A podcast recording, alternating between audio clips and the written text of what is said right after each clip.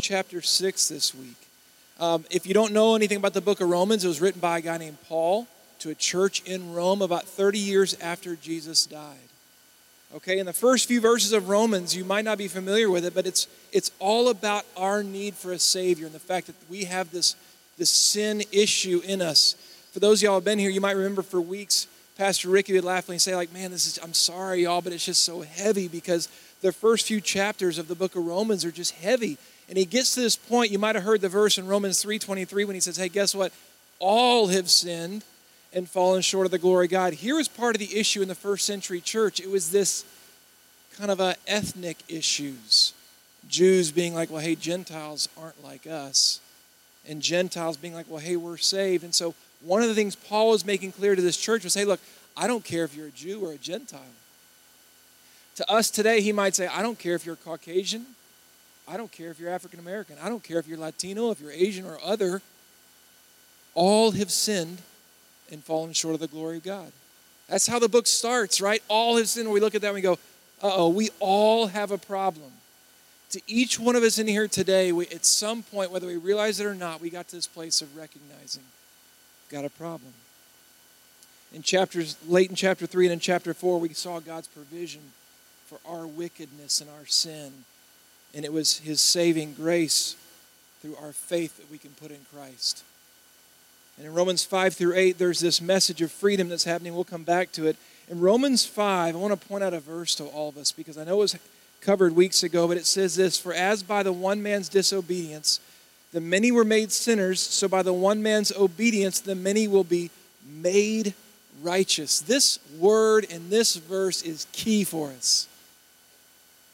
Because what Paul has walked the church through in Rome and now us today is this hey, look, we all have this issue, this sin issue, but man, God is a God who provides a way out. He provides a way to be saved in the midst of our sin. And once we put our faith in Christ, the news gets even better. In Romans 5:19, he tells us that just by one man's disobedience, that's Adam, we were all we were all made sinners.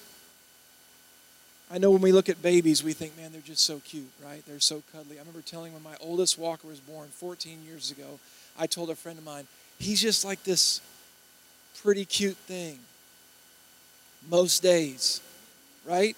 He's a baby. And I remember I told my friend Craig, I said, Craig, I, I just want to break him. I'm afraid I'm going to like drop him or something. And he said, Hey, can I just encourage you with something? I said, What's that? He said, Your son was born separated from God. Don't look at him as if he's whole and everything's good and he's that cute. He is cute, no, make no mistake. But your son was born separated from God and he's put you in his life, Kevin, to help him understand the need that he has for God himself. And it was like, wow. Adam, because of Adam's disobedience, we were all born sinful. We're all made to be sinners. But by one man's obedience, that's Jesus, the many will be not just called, will be made righteous, will be made new people, will be made righteous. That's something we covered weeks ago. Because of what he did, we've been made righteous. We'll come back to that. But now in Romans 6, we're going to pick up. In Romans 6, here's what's happening Paul is making a defense for the gospel that he's teaching people. He has the audacity to be teaching crowds of people. Here's the thing if you put your faith in Christ, he will impute into you his righteousness. He will make you new. Well, there's these people called the Judaizers that would follow Paul around, and they didn't like that message at all. And what they were saying was wait a second. If you tell people that people are forgiven for whatever they'll do, you know what they'll do? Whatever they want to do. That's what's going to happen. If you set people free, they're going to start acting like crazy free people. That's what's going to happen. So ultimately, Paul wrote this letter as a defense to these Judaizers, saying, Look, I know what I'm talking about. And this gospel is just that good. I'm not worried, he says, of what's going to happen. But in Romans chapter 6, verse 1, this part of the letter in chapter 6 begins this way.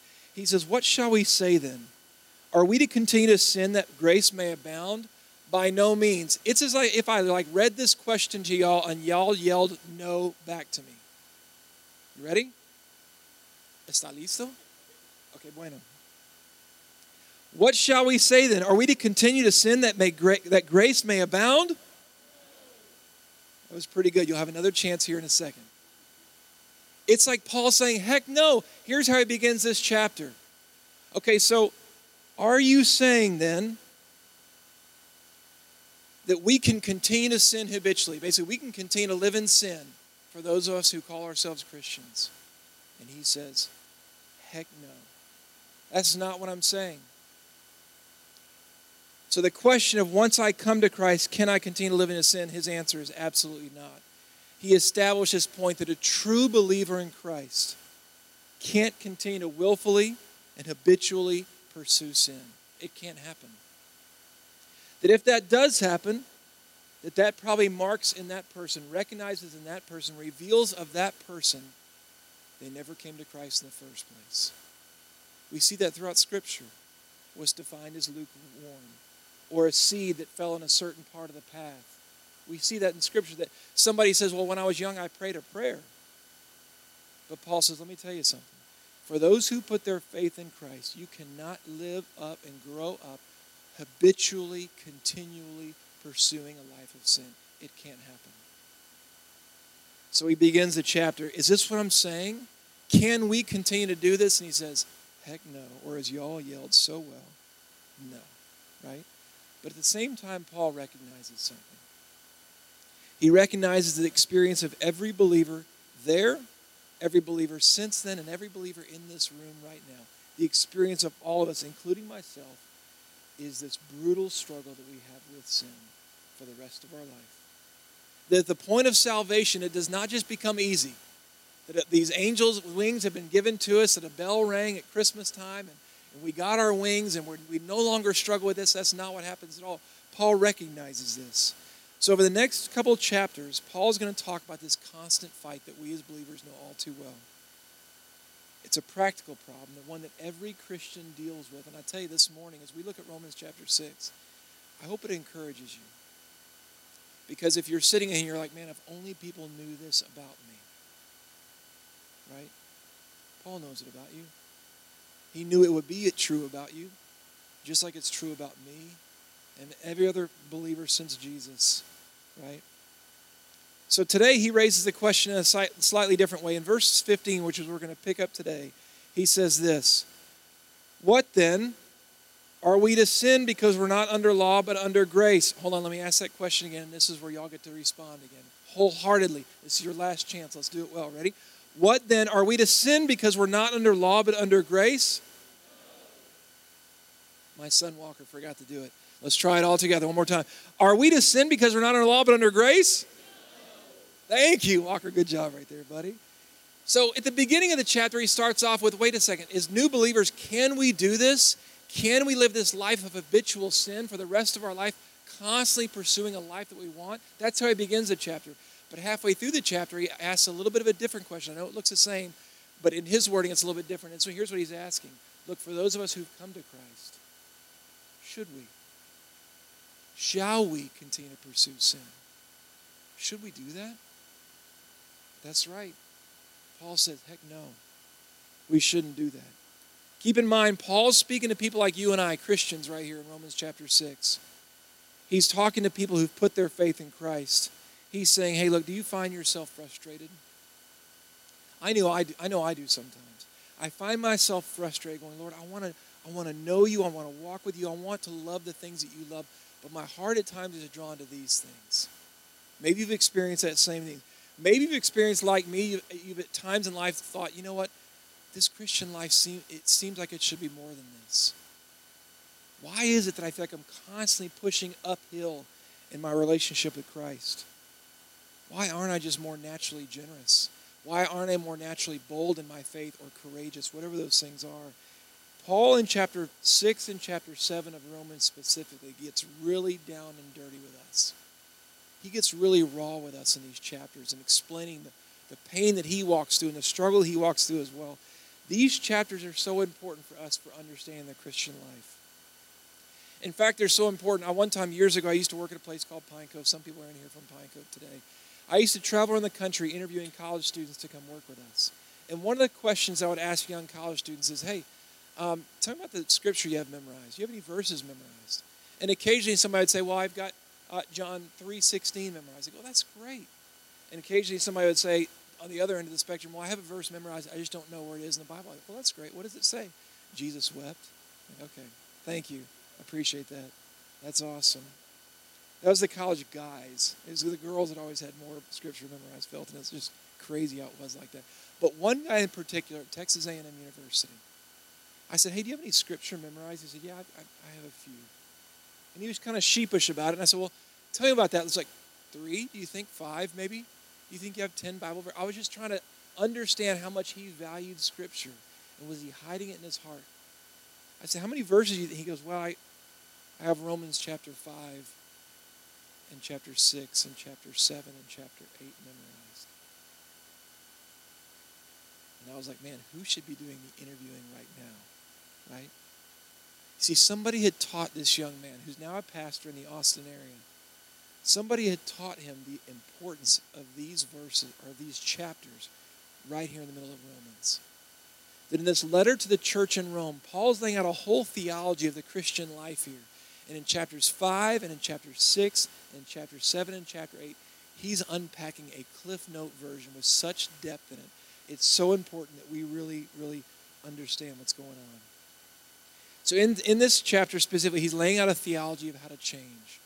What does it look like as Christians to begin to change? And he says change begins in embracing at your core the new identity that God has given you. You might have heard this story before. I think Pastor Ricky shared it once. I know that Dr. Tony Evans in Dallas has used this story before in illustrating Romans chapter 6. He tells of a guy who goes to a therapist and he says this I need some help in changing my diet. I need some help in changing my diet. And the nutritionist says, Tell me what's going on. what's up with that? What do you mean? He says, Well, every time I go to the grocery store, I'm drawn to the dog food aisle. Every time I go to the grocery store, I'm drawn to the dog food aisle, and I, my, my t- I just want to rip open the bag of dog food, and I just want to eat it. And when I look at the dog food bag and I see of the dog playing in the yard with a ball and a frisbee and something like that, it just makes me want to be him. In fact, there in the grocery store, I actually want to fall down on my back and I want to get on my back and I want to just scratch my, belt, my back on the ground and I just want to start barking and howling. And my goal, what I really would love is if people just walk by and just scratch my belly. And this nutritionist is like, man, that, that sounds like a dietary challenge right there. Right? So he asks him, he says, How long have you been like this? And the guy tells the nutritionist, Ever since I was a puppy. Here's why Dr. Evans tells us. He says some things require more than behavior modification. They start with identity. You see, Paul starts with Romans chapter 4 and then chapter 5 before chapter 6 on purpose. That verse that we saw that through this one man's obedience, the many will be made righteous. He says to people like you, Felton, and to me as Kevin, he says, You know what? I've done something new in you now, Felton. I've made you new. So earlier in chapter 6, Paul tells us this before this section. He says this in verse 11. He says, So you also must consider yourselves dead to sin and alive to God in Christ Jesus. You must consider yourselves dead to sin and alive to God in Christ Jesus. This word consider, in some translations reckon, comes from the, the Greek word logizomai. Logizomai. And here's what it means it basically means you need to constantly consider yourselves dead to sin. It's an accounting word. Well, maybe for y'all, y'all who don't know accounting like me, meaning I don't know accounting, picture poker. Because some of y'all play poker. I don't. I'm way too godly for that. But maybe y'all do, right? And let's say if you know somebody lays down their cards and man, they've got a pair. And you're thinking, man, all I need is two pair or three of a kind. I mean, not that I know those things, but you're just thinking, if I just had a three of a kind, I could beat this person. But let's say before the game started, you said, hey, look, in this game, aces are wild. In other words, an ace can be anything you want it to be. Where you look down in your hand, you have two jacks, and you have an ace. So you can lay those, those three cards with authority, and you can say, I've got three jacks. Because what you established before the game was that you can make that ace mean anything you want it to mean. Well, this word here, logizomai, is the same idea. It's an accounting term that things have been switched out. No longer is that card a five, let's say. No longer is that card an ace. It's now representing the jack. It's been changed out. So, what Paul is saying here, hey, look, in, in Romans chapter 4, we see the illustration given of Abraham that he believed in what God was going to do, and God reckoned it to him in his righteousness. He logizomai, reckoned to him in righteousness. So here now, Paul says, okay, I've already instructed what I'm going to do. I'm going to change out your faith, and I'm going to give you righteousness. I'm going to take that card, I'm going to give you righteousness. And he says, now you need to do the same thing here in Romans chapter 6. He says, Hear what I mean. You need to constantly consider yourselves dead to sin and alive to God in Christ Jesus. That's what you need to do. And when you consider yourself dead to sin, God is going to infuse His new power into us. It's truly the idea of I'm going to believe something first and then I'm going to experience it later. God, I'm going to believe the fact that you've done something new in me. And when I do that, new life is going to come in. New life, new power. I'm going to experience it, Lord, from you.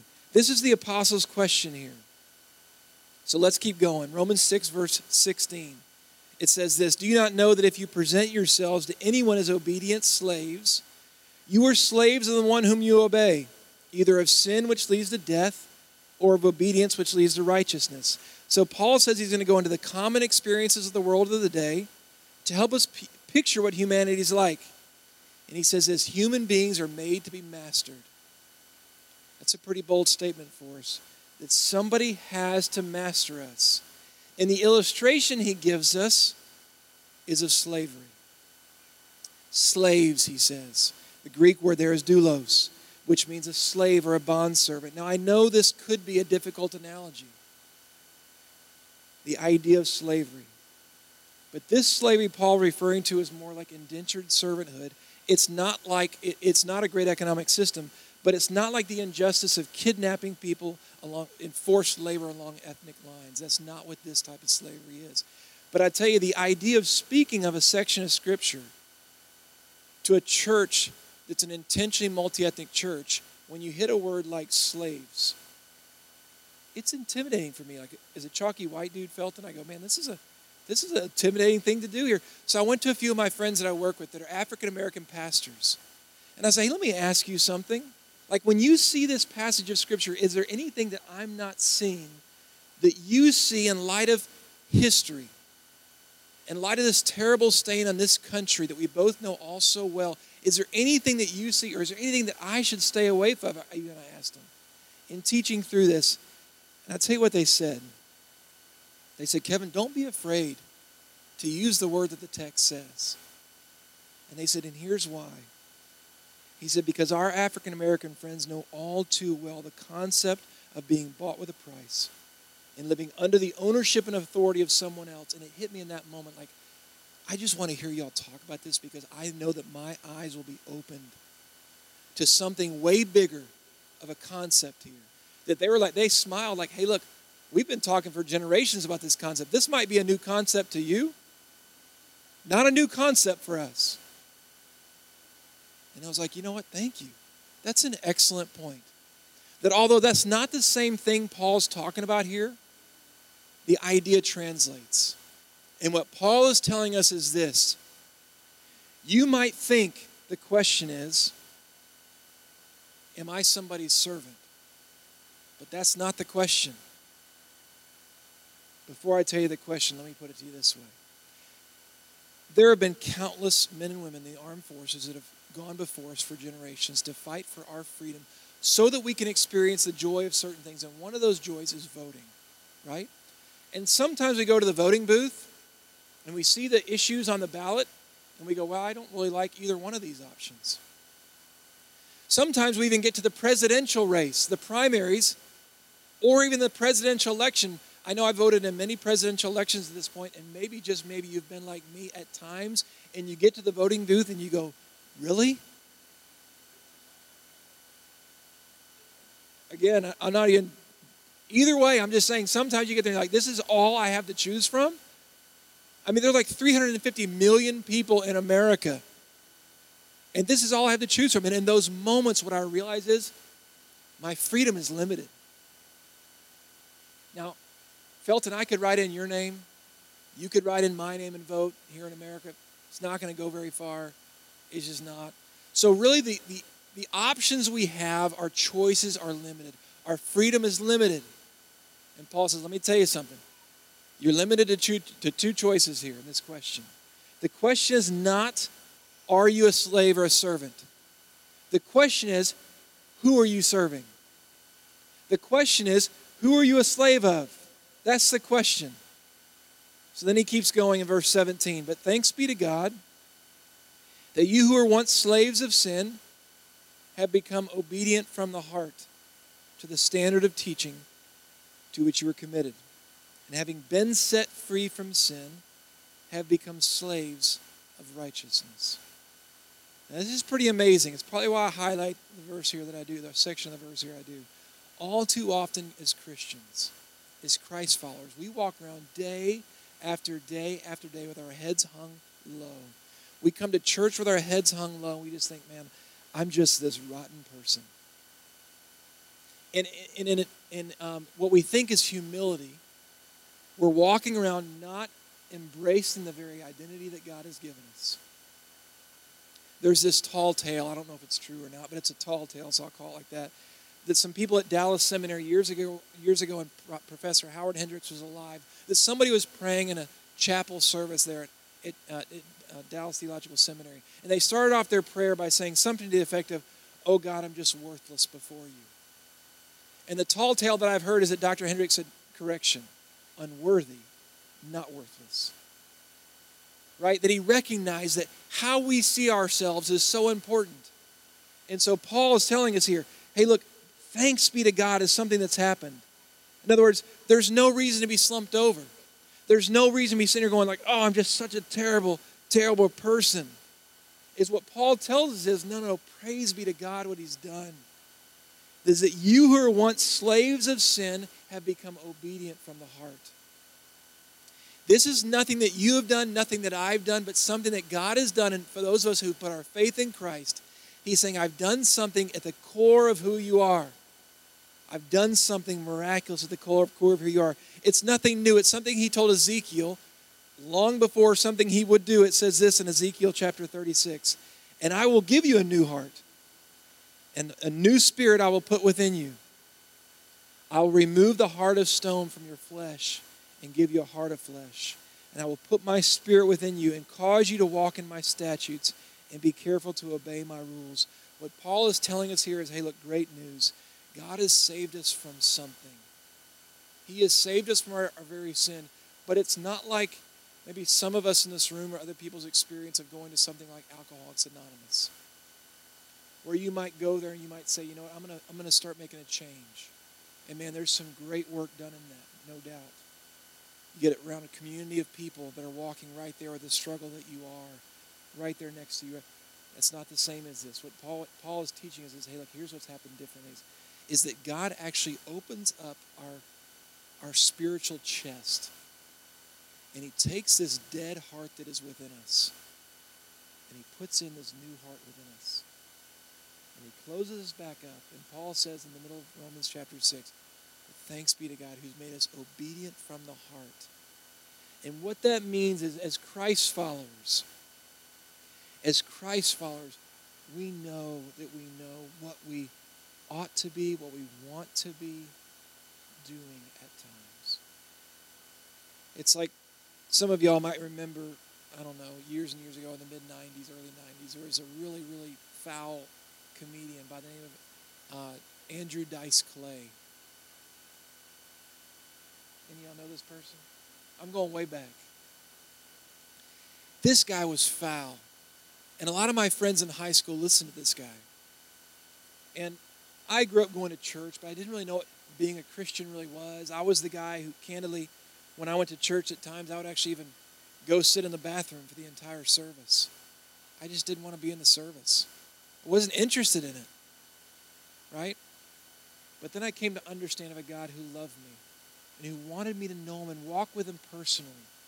And I went to a camp in North Carolina. I was over sitting on a hill overlooking this big hill. And it was nighttime, the moon was in the sky. And it just like hit me like, God, you love me. And you want to know me. You want me to walk with you, like in relationship. God, I want that. I want that. And And that night, sitting on this rock overlooking this hill in North Carolina when I was 16 years old, I said, God, I want that. And in that moment, God cracks open my spiritual chest and He takes out this dead heart that at times I was probably trying to do better in my life. And He says, You know, I'm, I'm going to give you a new heart. Well, then I go back from camp. And these friends of mine were like, Hey, let's go to the movie. I'm like, okay, so we went to some movie. I get in there and I realize in the movie is this comedian Andrew Dice Clay. This movie's foul of just bad jokes. It wasn't even funny, and it was foul. But I tell you what was different about me in that moment was it didn't feel right.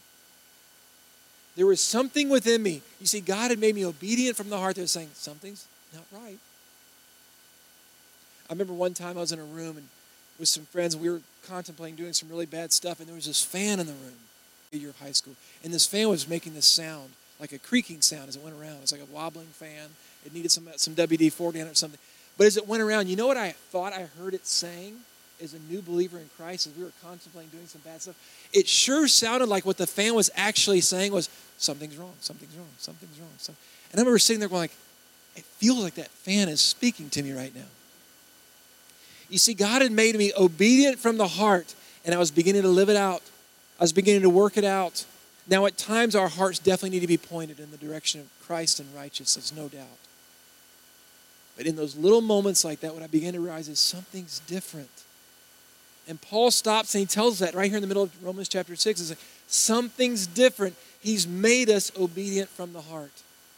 We don't need to walk around with slumped heads anymore. I'm just such a terrible person. It's like we can walk around with humility and gratefulness. Like, wow, God, thank you for what you've done in me.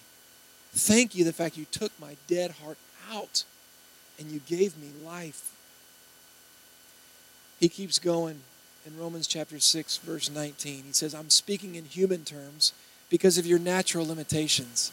I love the little bit of sarcasm that it sounds like. You're Right? Hey, I'm, I'm going to kind of bring it down to your level here. He's taking, talking to guys like me, like, Kevin, I know this is over your head. Let me speak slower for you, Kevin. For just as you once presented your members as slaves to impurity and to lawlessness, leading to more lawlessness, so now present your members as slaves to righteousness, leading to sanctification. So Paul's talking about these two types of slavery. He says we've been freed from the set free from the slavery of sin. That once we had to sin, that's who we were. Before we came to Christ, there was no choice. No matter whether we chose what we thought was good or chose what we thought was wrong, we ended up making choices that led to evil. That's probably what Paul's telling us here. That even when we do try to do the right things, they were filled with selfishness. Well, then, what happens when we sin as believers? Now we're free. Yet we go back and we choose to do the wrong thing sometimes. We're free, but we choose to do these things that we don't want to do. He ends up telling us in Romans chapter 7. We're confronted with a temptation for a moment to indulge ourselves. And at times we don't choose to listen to the fan that says, something's wrong, something's wrong, something's wrong. And instead we, this is what I want to do right now, and I'm just going to do what I want to do right now. In Romans chapter 7, verse 15, Paul eventually says, I don't understand the things I do. For sometimes the things I don't want to do, I do, and the things I don't want to do, I do. I've always referred to it candidly as a do do verse. It's just, he says do so many times in it.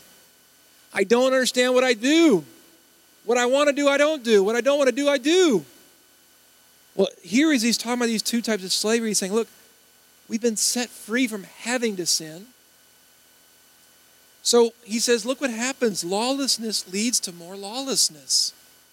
Do you understand how sin works? In other words, think about what John chapter 8, verse 34, Jesus uh, tells us about how life works here. He says, Jesus answered them in John 8, verse 34 Truly, truly, I say to you, everyone who practices sin is a slave to sin. So look at this verse. If you could put this verse up here for us. I highlighted this part of this verse as well. Everyone who practices sin is a slave to sin. The point is this is that sin works to enslave. We might think that sin is cute but sin is a captor. We might think that we can own sin, but sin will own us.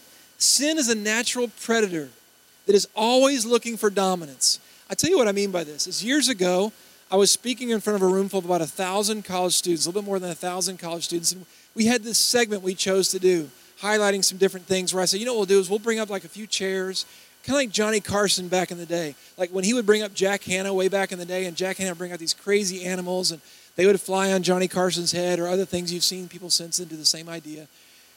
Is that I said, here's what we'll do: is I'll, I'll have a desk and I'm going to call this guy, and he's going to bring some animals out, and I'm going to talk to him about these animals.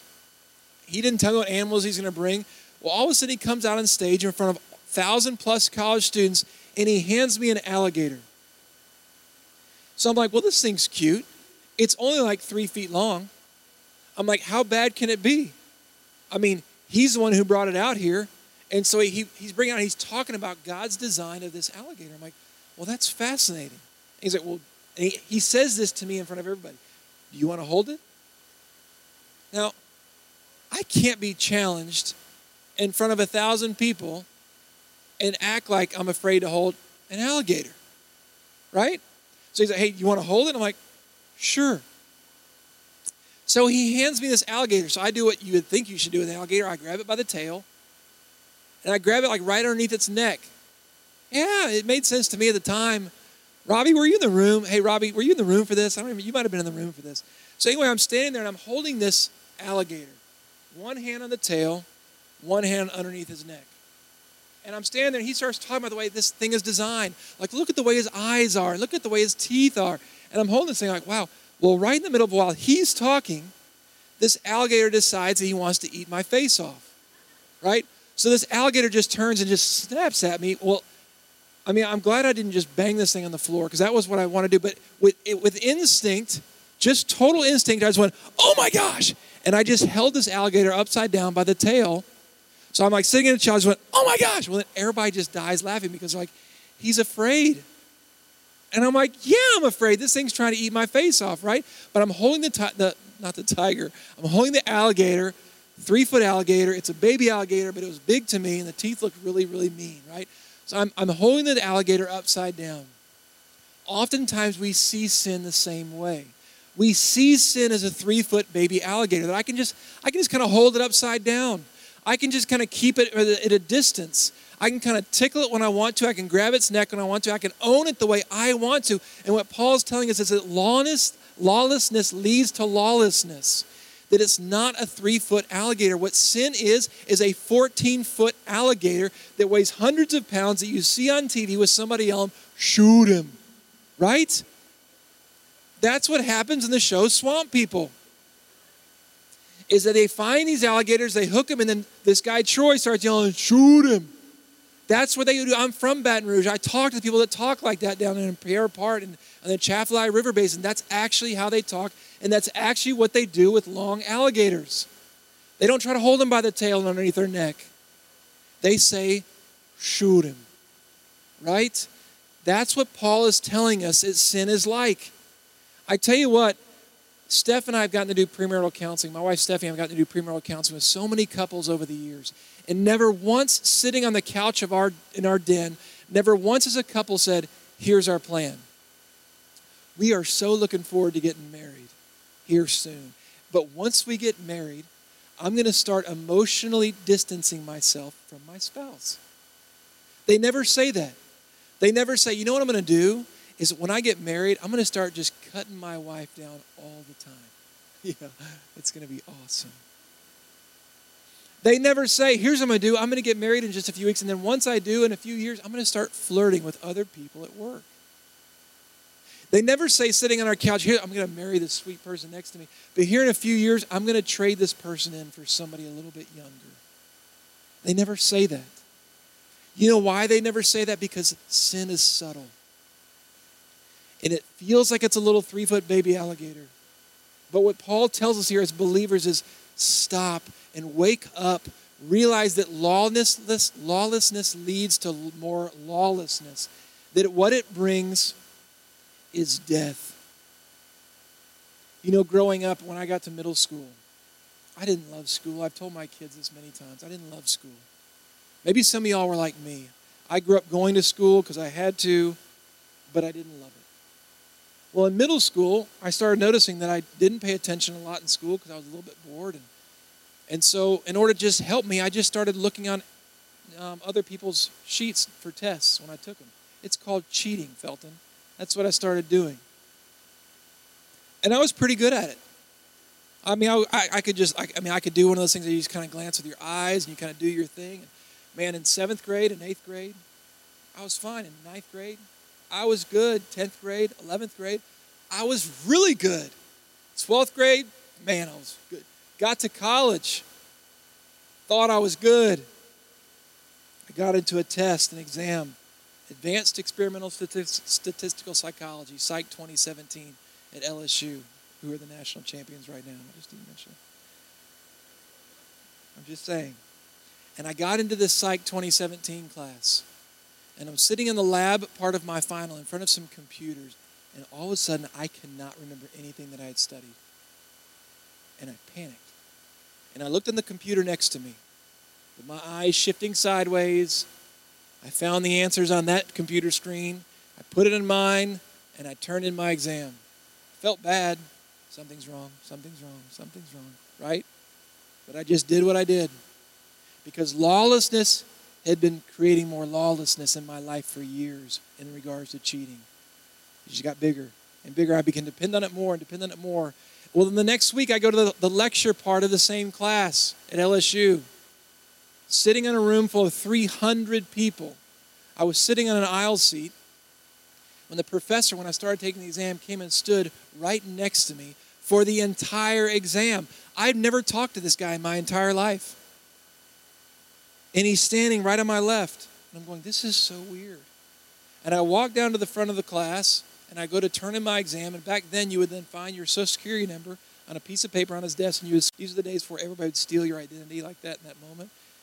Found my social security number and I scrolled to the right to find out the, the score I got on my lab final the week before. Well, it said zero. So I thought, oh, I didn't miss any, right? No big deal. Well, then the professor says, the professor says, are you Kevin East? And I said, I am. How did you know that? That's so cool. He said, Can I, can I speak to you out in the hallway? I said, Sure. And we walked out in the hallway and he said, Hey, I want you to know something. I hate cheaters. And I said, So do I. Didn't even think anything of it. And he said, Well, I got an interesting question for you. I said, What's that? He said, I, I need to understand how last week in your lab final, when you had Form A of the test, how did you get all of Form B's answers on your test. You see, there were two different forms of the same exam, and the one next to me on my right and left was Form B. And I just kind of looked at him, I was like, uh oh. And he says this I never will forget it. He said, Hey, Kevin, I want you to know I'm going to turn your, in your name to the Dean of Students here at LSU. I'm going to recommend that you fail my course and be expelled from this university. Have a good day. That's what he said to me. And he turned around, he walked back in the class, and I sat down in the stairway in the hall, and I was like, I'm dead. I'm just dead.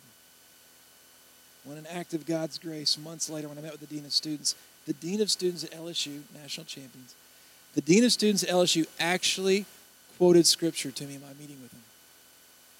I couldn't even believe it. I failed the class, didn't get expelled from LSU, had to take the class over with the same professor the next semester who started that next semester this way. I'm just on a tangent now, but y'all look interested, okay? He said this. He said, I want you to know I hate cheaters. And in fact, in this room right now, there's a cheater sitting here. Now, Felton, I'm a godly man. But I was new in my faith back then. I remember thinking, if he points me out, I'm going to stand up and pick up my chair and I'm going to jab this chair leg through his temple here in front of everybody. I was like, that's biblical. Jael did it like in Judges chapter something. So I can do it too. But here's the thing the cheating for me that started off young, it might have felt like holding the alligator by the tail. But man, later in life, I realized this is a 14 foot beast that is chewing me alive. Many of us in here realize we don't realize that's the same thing happening to us. And Paul says, lawlessness leads to lawlessness.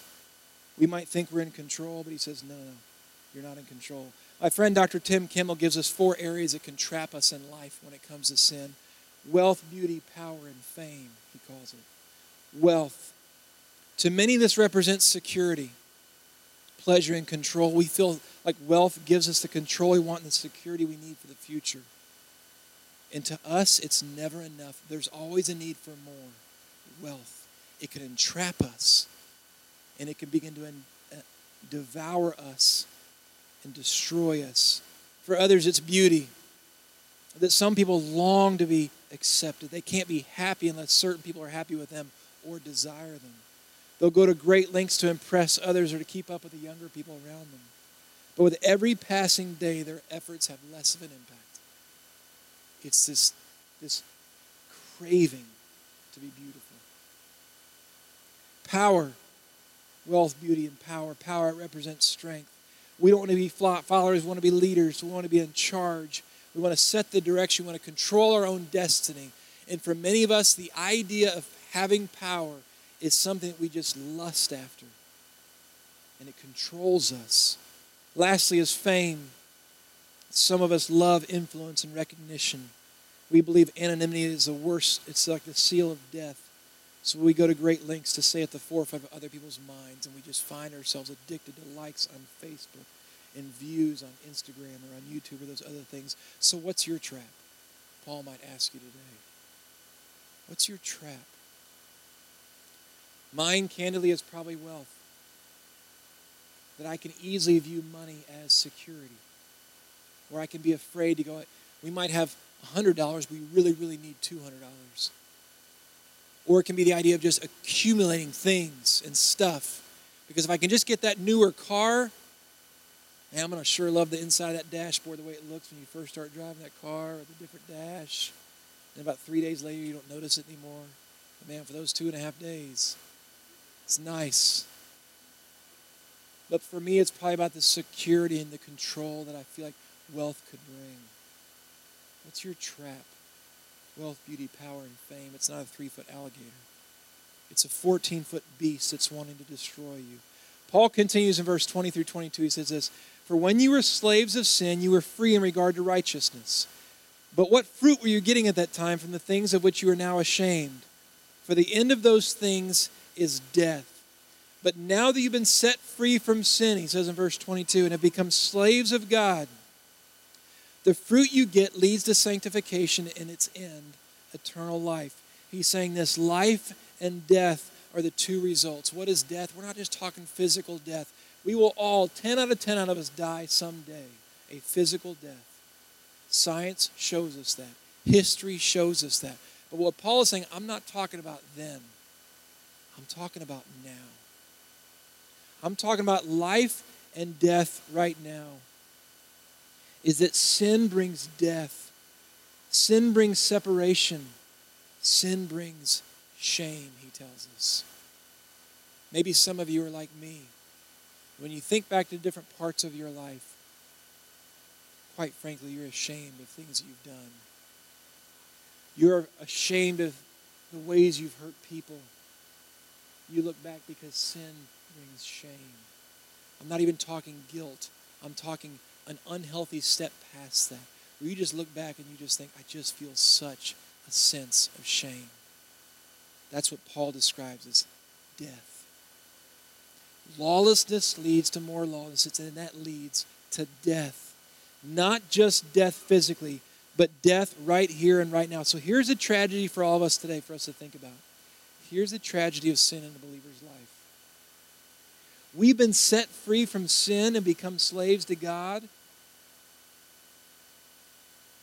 But yet, for some reason, we continue to drink from the fountain of death.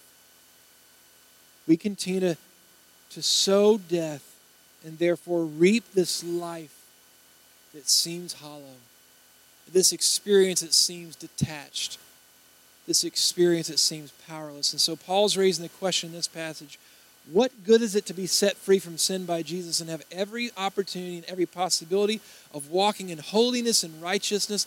What good is it? Is if at the moment of choice we ignore these things and go right on acting as if we're slaves of sin. That's what he's saying. What good is it? Look, Tyler, Texas is filled with churches, right? I mean, I have to pass like 30, it seems like, just to get here on Sunday mornings, right? Tyler, Texas is filled with churches, and each of those churches are filled with many people, some of which are Christ followers, right? Here's the sad thing how is it that each Sunday morning, so many of us leave church and we go back into Tyler, Texas, and people interact with us and they see nothing different than they see with people that never go to church at all on Sunday mornings? They see no difference in our life, no difference in our joy, no difference in our generosity, nothing. In fact, many restaurants avoid us. That's the reality. You talk to any person who's been a server in a restaurant, and they talk to you about those Christians. That on Sundays after church, how cheap we are so often. That we show up at restaurants and other places, and people go, This is nothing new to me. This is the same old, same old experience. But what would it look like if you and I and everybody in here, what if we chose to begin walking in the newness of life that Christ has given to us? What if we chose to start putting other needs before our own? What if we ask God to see people with spiritual eyes? That if He leads us to be crazy generous, that we would. What would that look like? I tell you, our family gets stared at quite a bit. It's kind of funny to us. We have a lot of kids in our family. We have kids that are African American. We have kids that are Caucasian. We have five kids. We have a foster son right now who's, I think, about three years old ish. Um, he's been with us a while. Um, on Sundays, when we have our mentee with us, uh, catering, we, we go to restaurants, people like look at us and are like, okay, there is now um, four African American kids and three white kids with y'all. So we've been asked, like, what's y'all's story? Is this like a daycare? You see, we stick out. We've been stopped in gas stations driving up north, and people say, hey, can we just ask you, like, what's y'all's story? Oh, man, that's an awesome story. You see, God has adopted us. It's amazing this truth that's happened. And, and we've just adopted others. And our family's so much bigger and richer and more awesome because of it. It's pretty cool. You see, we stick out like a sore thumb to some people. Wouldn't it be great if through our outward actions we stuck out to this world? You see, Paul says that God, He freed us to something. He freed us to become slaves of righteousness. So he says, you know what? The point of Romans chapter 6 is this He set us free, free to have a sense of worth, free to be secure in who we are, free to know who God is, free to walk with Him, free from the control and the blame and the shame and the death that it brings. Free at last to respond to who God is, to know Him, to walk with Him, to be used by Him. That's the point of Romans chapter 6.